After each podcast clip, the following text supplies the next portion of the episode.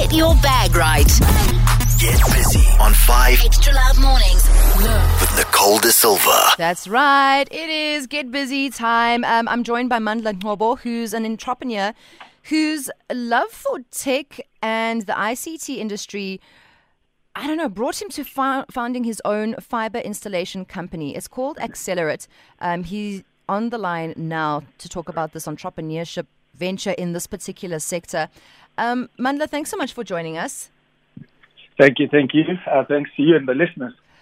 Mandla, this is such a wild career choice because entrepreneurship as it is, just trying to get the sales and get the business is is tough. But now you've got a fiber. How do you even start with that? I mean, uh, let, let me let me let me have an actual question for you. So a lot of entrepreneurs we've interviewed in this segment left their job for an entrepreneurial pursuit, like a side hustle that got bigger. What Yes. what made your decision for you to go this route, especially in this particular sector? Where were you sure that this fiber thing was was it for you?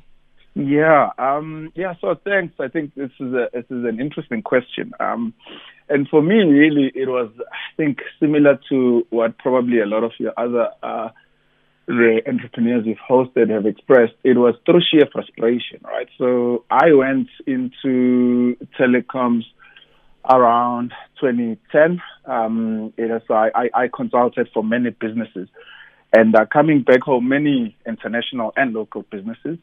And, uh, you know, being back home and realizing the, the difficulty in one getting online, one getting a fiber or rather an internet line connected, I saw a gap in that.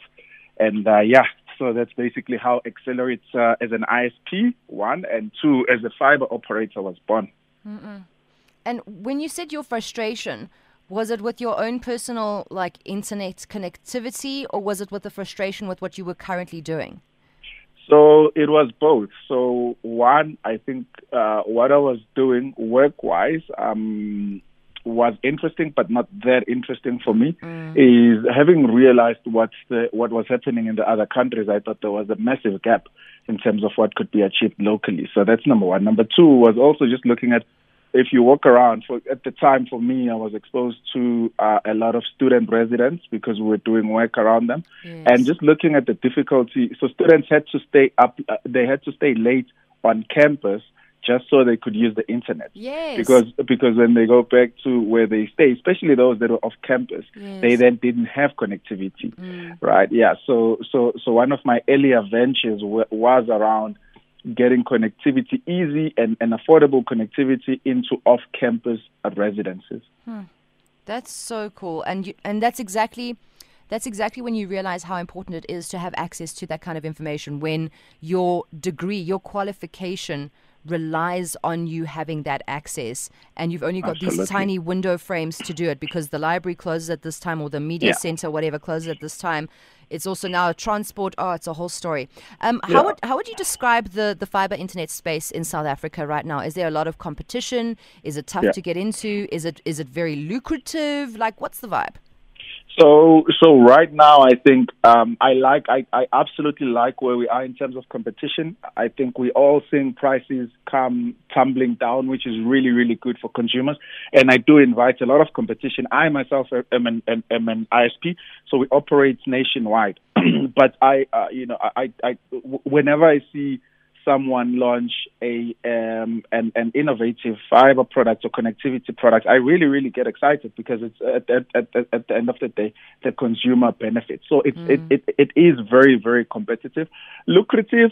Not as much as it used to be because the margins are, are, are squeezed. So so right now it's it's mostly a volumes game, right? So it's uh, it's one of those where you've got to chase the volumes, but for you to get to the volumes, you've got to have enough support staff.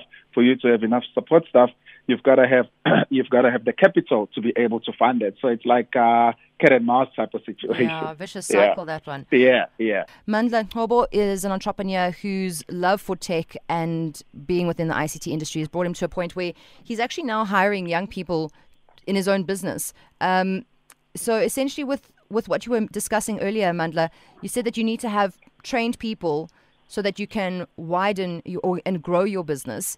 Um, how how has it been finding youth and and those who are educated within the space, or do you find that there's a lack of, of knowledge and you have to therefore do some training? Yeah. So again, uh, thank you. I mean, I, it's it's it's it's. I, I think it's been an interesting journey because um, when we started experiencing a spike is when COVID started. So naturally, a Yes. lot a lot of people had a bit of time, um, you know, to explore, and, and we obviously try out innovative uh, ways as well. For example, when COVID when COVID started, people had to work from home. So one of our recruitment strategies was that we're looking for people that are home based and have a stable connection and have some knowledge of the industry, so that we can get them up to speed and um, and be able to support our subscriber base. And uh, yeah, I mean, I think we were uh, we were uh, rather surprised at the overwhelming response because quite a quite a number of people are sitting out there and they are qualified, they just don't have the opportunities. So yeah, so I mean, I think we we took on close to 20 people in a space of uh, about two months, Wow. which was uh, yeah, which was which which which on our end found quite interesting because uh, many of these people were, were, were highly highly skilled. So uh, it's just unfortunate with the yeah. with the situation. I mean, and but that's the thing though, is that a lot of industries are, are getting are having to downsize. They're getting smaller. With everyone having to be online, yours obviously just went straight through the roof. Um, with everyone having to work from home, did you? Is it a struggle for a business to have to dealing with that surge? Like, is it? Can it ne- negatively impact you because now you've got so many people who want, want, want, and if you can't deliver, then they're not Yeah. going to come back to you. Nah, absolutely, absolutely. So I think a lot of us in the industry were caught off guard uh, by. I mean, the, the traffic volumes more than doubled, and and and and as that happens, it means we need to go and upgrade our infrastructure. But imports are not allowed, so you can't get equipment. Yes. And obviously, you're having to deal with that, and subscribers who have been instructed to, from home and have no patience. Uh, they, uh, they have no time to listen to you, and that you're waiting for upgrades to kick in. Yeah. Fascinating. Uh, luckily, in, in what is um, we ensure that we are always at about 60%. At, at about 60% capacity, we upgrade. So our infrastructure wasn't that strained as we were still able to accommodate the volumes that were that were coming onto our network. But yeah, we had to we had to play quick catch up there. Uh, Mandla, it sounds like you're busy and you've got places to go, so we're going to wrap this up. What advice would you give uh, young or small young people or small businesses when it comes to connectivity and internal business networking? So maybe they want to make sure that their business is, you know, just working at a top tier.